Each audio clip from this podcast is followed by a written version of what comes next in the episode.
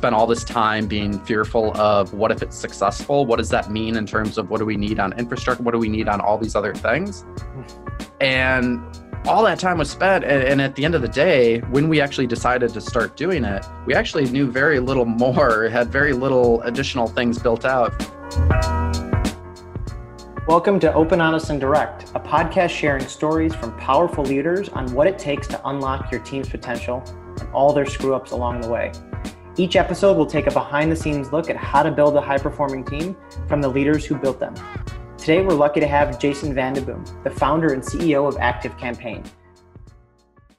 So, Jason, you started ActiveCampaign in 2003, some 16 years ago. And today, you're now Crain's 40 under 40. You have $60 million in annual recurring revenue. You have over 70,000 clients. You've had 700% growth in the last three years and 400 plus employees across locations all over the globe. How the heck did that happen?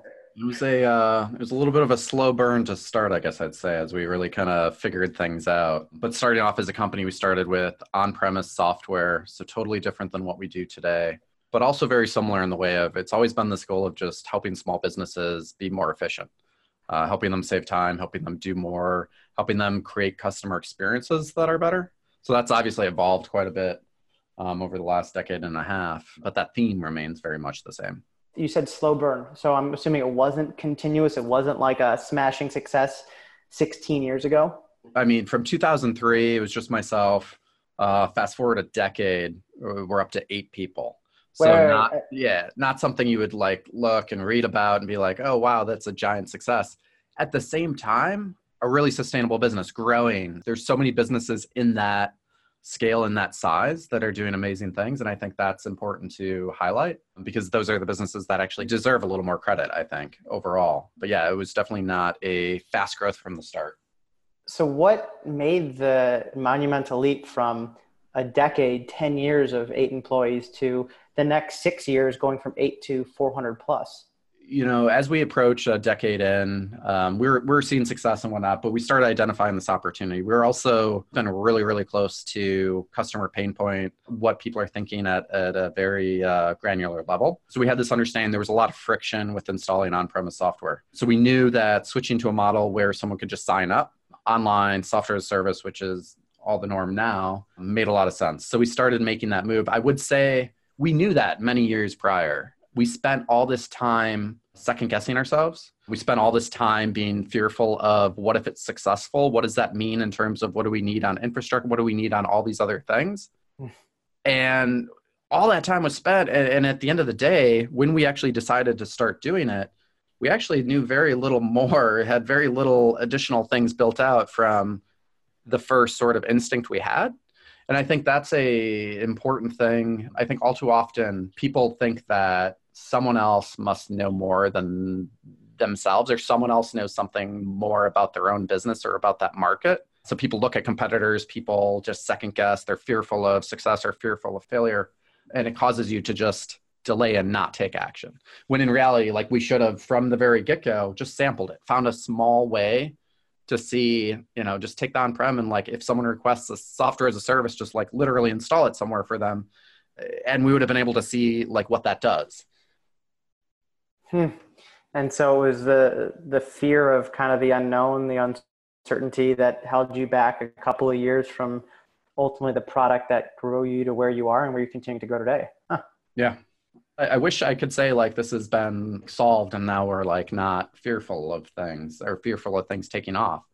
But with so many things, especially as you grow, it's still always there. You, obviously don't want to go like into true chaos mode or anything like that, but when you start overthinking like if something is going to be a success um, I mean overthinking the details of what you should do when you're not even like there yet or you haven't even started executing on it it's a little too early to be doing that but the mentally everyone will want to do that right? Yeah you project into the how is this going to work? What's this going to change about the way we work? As opposed yeah. to just sitting in the uncertainty and testing it out. Exactly. So what's changed about you as a leader from 2013 to today? Everything has changed, I guess I'd say, in the way of, uh, I feel like I've always really knew and, and always tried to surround myself with people that are more intelligent than myself. So that's something that hasn't changed, but you have to actually stay true to realizing that you can't do much of anything when it comes to actual execution anymore, right? And so it's this constant building the team. So it's amplifying what I had before of trying to surround myself with people that are more intelligent. How do I do that now? But then try to create that a culture within all the different pieces of the company. So it sounds like you, you went from like being one of the performers on the team to having to actually solely focus on leading the team. What did that affect in your day to day?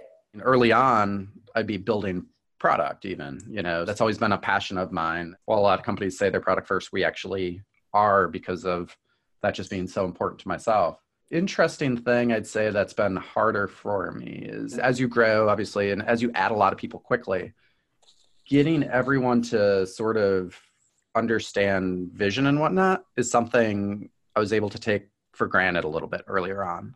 Meaning if you're all in the same room or if you're all just like working together building it together and whatnot it's very easy to keep everything in, in sync right? And then take advantage of the fact that you are surrounding yourself with more intelligent people. So not necessarily just taking this vision and saying like this is the vision this is how it's going to be done but like how do you actually get from all different areas of the company to push on that and, and to hopefully make that even something better than what like one person could come up with it's a question that I have then. How do you go about doing that? What are the actions that you take to make sure your global team with different time zones, different holidays, cultural norms are on the same page and humming in the right direction? I'd first off say like we're not perfect at it by any means. So like this is probably something that's close to myself right now of just like it's always top of mind of what can we do better there. So it's treating marketing, it's treating, you know, a lot of people think of like culture being a product, a team being a product and whatnot but working on that and working on this idea of not only how do you get that vision across so everyone can kind of understand that and, and clearly articulate, but then how do you get people to be able to push on that? And that's harder as you grow more and more because people will bring up ideas, but if they don't see the looping closer, if they don't get feedback on them, or if they don't see anything action taken, that'll stop pretty quickly. So what we like to do is, you know, we we try to bring some sort of a product mindset throughout the company into all the different teams.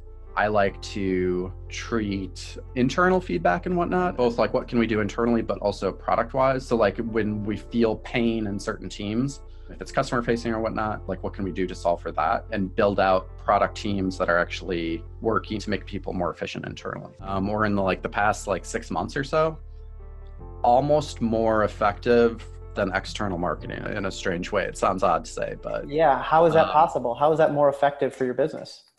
Because we scaled so quickly, we didn't have a lot of what we needed in place. But then also, if you take the power of like, if there's that understanding, everyone becomes more effective at what they're doing.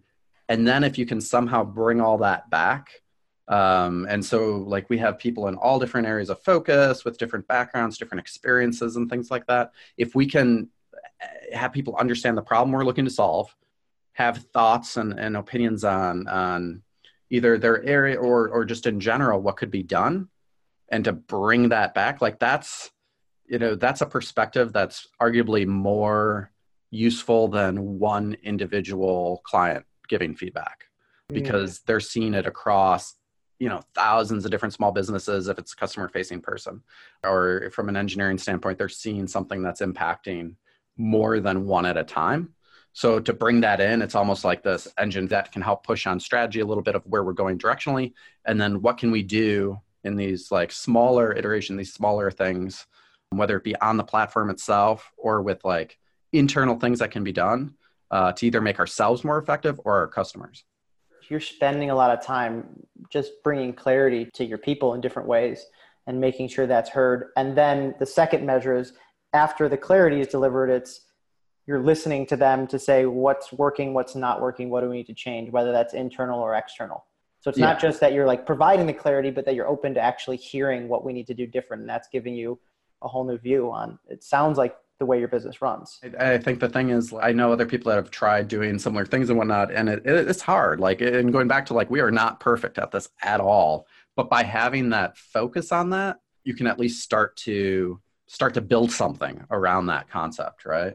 You could sit around and probably overthink this entire thing, um, like we did for a little while, thinking through how could we do this? What would the plan be on like communicating this type of thing or versus that type of thing? Starting something, having that focus, having that authentic care, meaning you're going to actually continue with it and find a better and better version of whatever you're trying to do. That you just need to get started sooner than later. How do you make sure your team, especially a team that maybe doesn't see you personally, um, and has to hear it from other people or through other forms of communication know you really mean it and you're not just saying the words like uh, the only way you can do that is authentically actually living to it right like creating paths for that to actually occur and creating over communication in a way. Because uh, the other reverse side of this is like i've seen companies where they do really well on taking all this and not necessarily on sort of the marketing and the communication side of things internally. So they're they're doing the right thing arguably not necessarily getting the credit if you will for it. it it's the equivalent of like if you have a hundred customers wanting something and then you don't tell anyone about it you sort of lose some value there there's no shortcuts to it in the way of it's just going to be constant communication of things constant pushing on this idea. But then once again thinking about it like a product and thinking about it of like how can we make that slightly better time and time again? Even if you're starting from something that is not awesome to start with but just like keep trying to get it closer to something that you actually like. I love that. And if i think of like the steps that you shared right it's clarity on where we're going what we're doing what we're about. It's give us feedback so we can get a little bit better every time.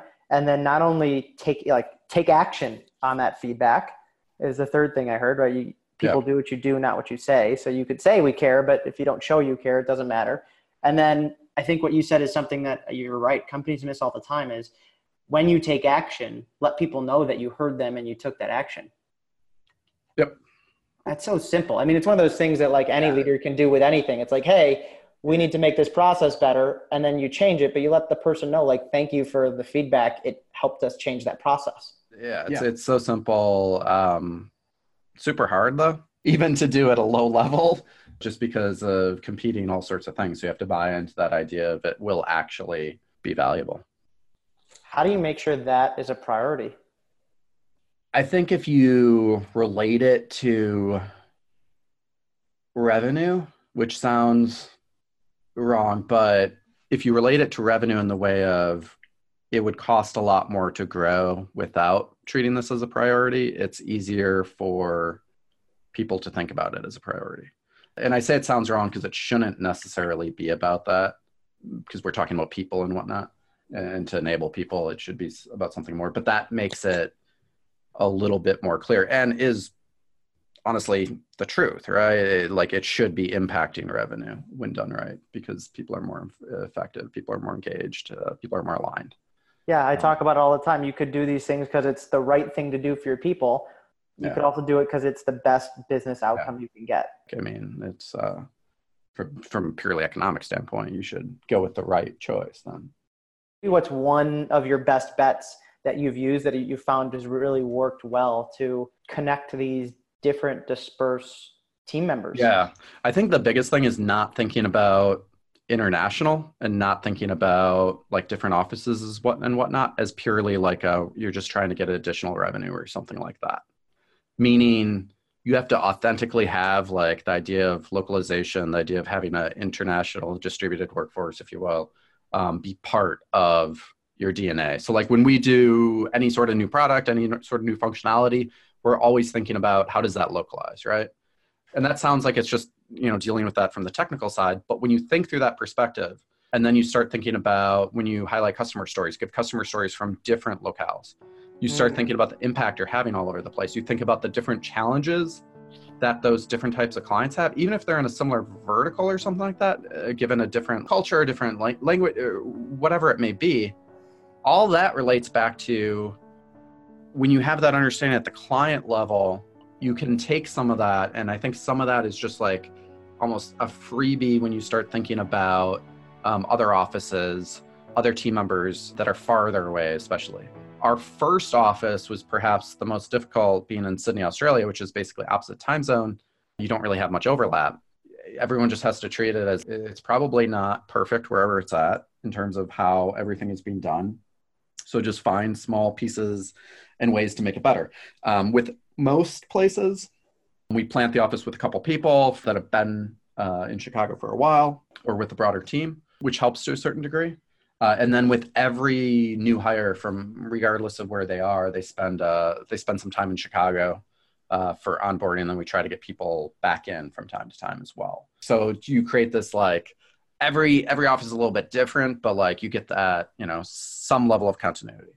And it also seems like an exciting opportunity if I'm here in Chicago to go to Australia to to meet people. That's like a, a side perk, but I'm yeah.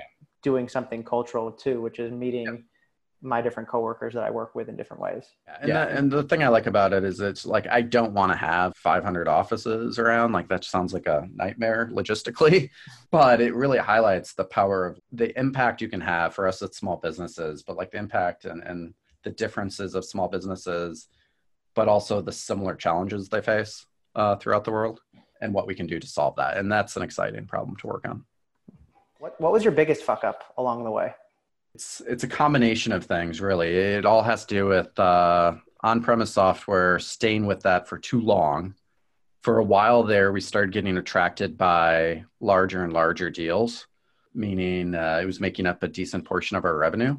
And take that in combination with like 2008 stuff like that, it just created a situation where, for a period of time, I didn't think ActiveCampaign would be any longer. Luckily, we are able to get through that. But I think that's what kept us true to this. Now we're very focused on like no single customer more than like half a percent of our revenue like like making sure that you know we remain with this international focus so we're distributed all over the place. It almost like we created like a culture out of uh, that's distributed based on paranoia of anything going wrong. Um, like diversifying your portfolio. Exactly like to an extreme degree and any way we can. Like vertical lists like there's no vertical that makes up more than 15% of our customers. Huh. so but also like you take all that away take the risk mitigation away when we started focusing on larger customers and whatnot, I just had less fun. Some people probably have fun doing that, would really enjoy the challenge and whatnot, but personally, I didn't.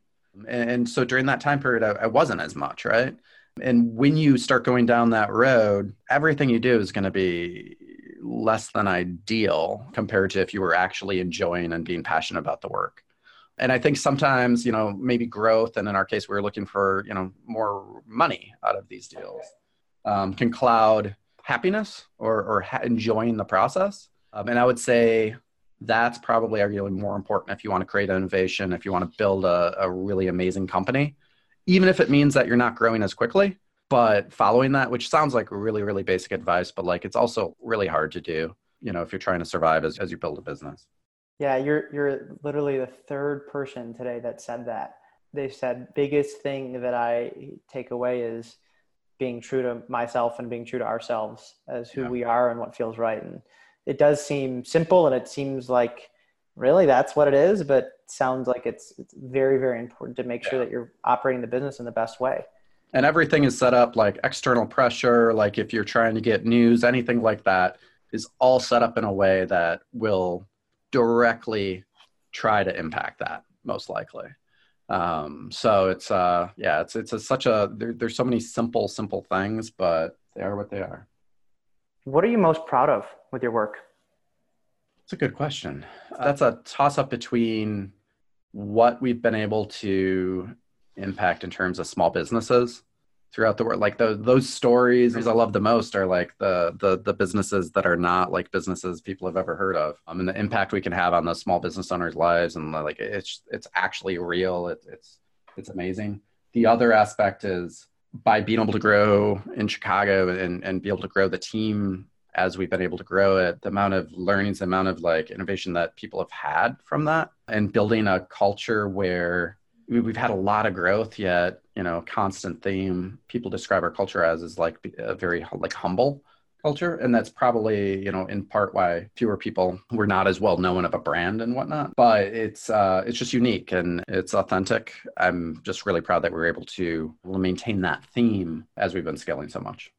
This has been really awesome a really just valuable conversation and way to think about your business and your people as a product, not in the way of optimizing them in a monetary way, but really as a way to think about how you can do better for them, how you can continue to evolve and develop that culture. And I think that's a really big takeaway from today. So thank you so much, Jason, for coming on. Thanks for sharing your time and your stories and and keep doing the awesome work you're doing. Thanks. Appreciate having me.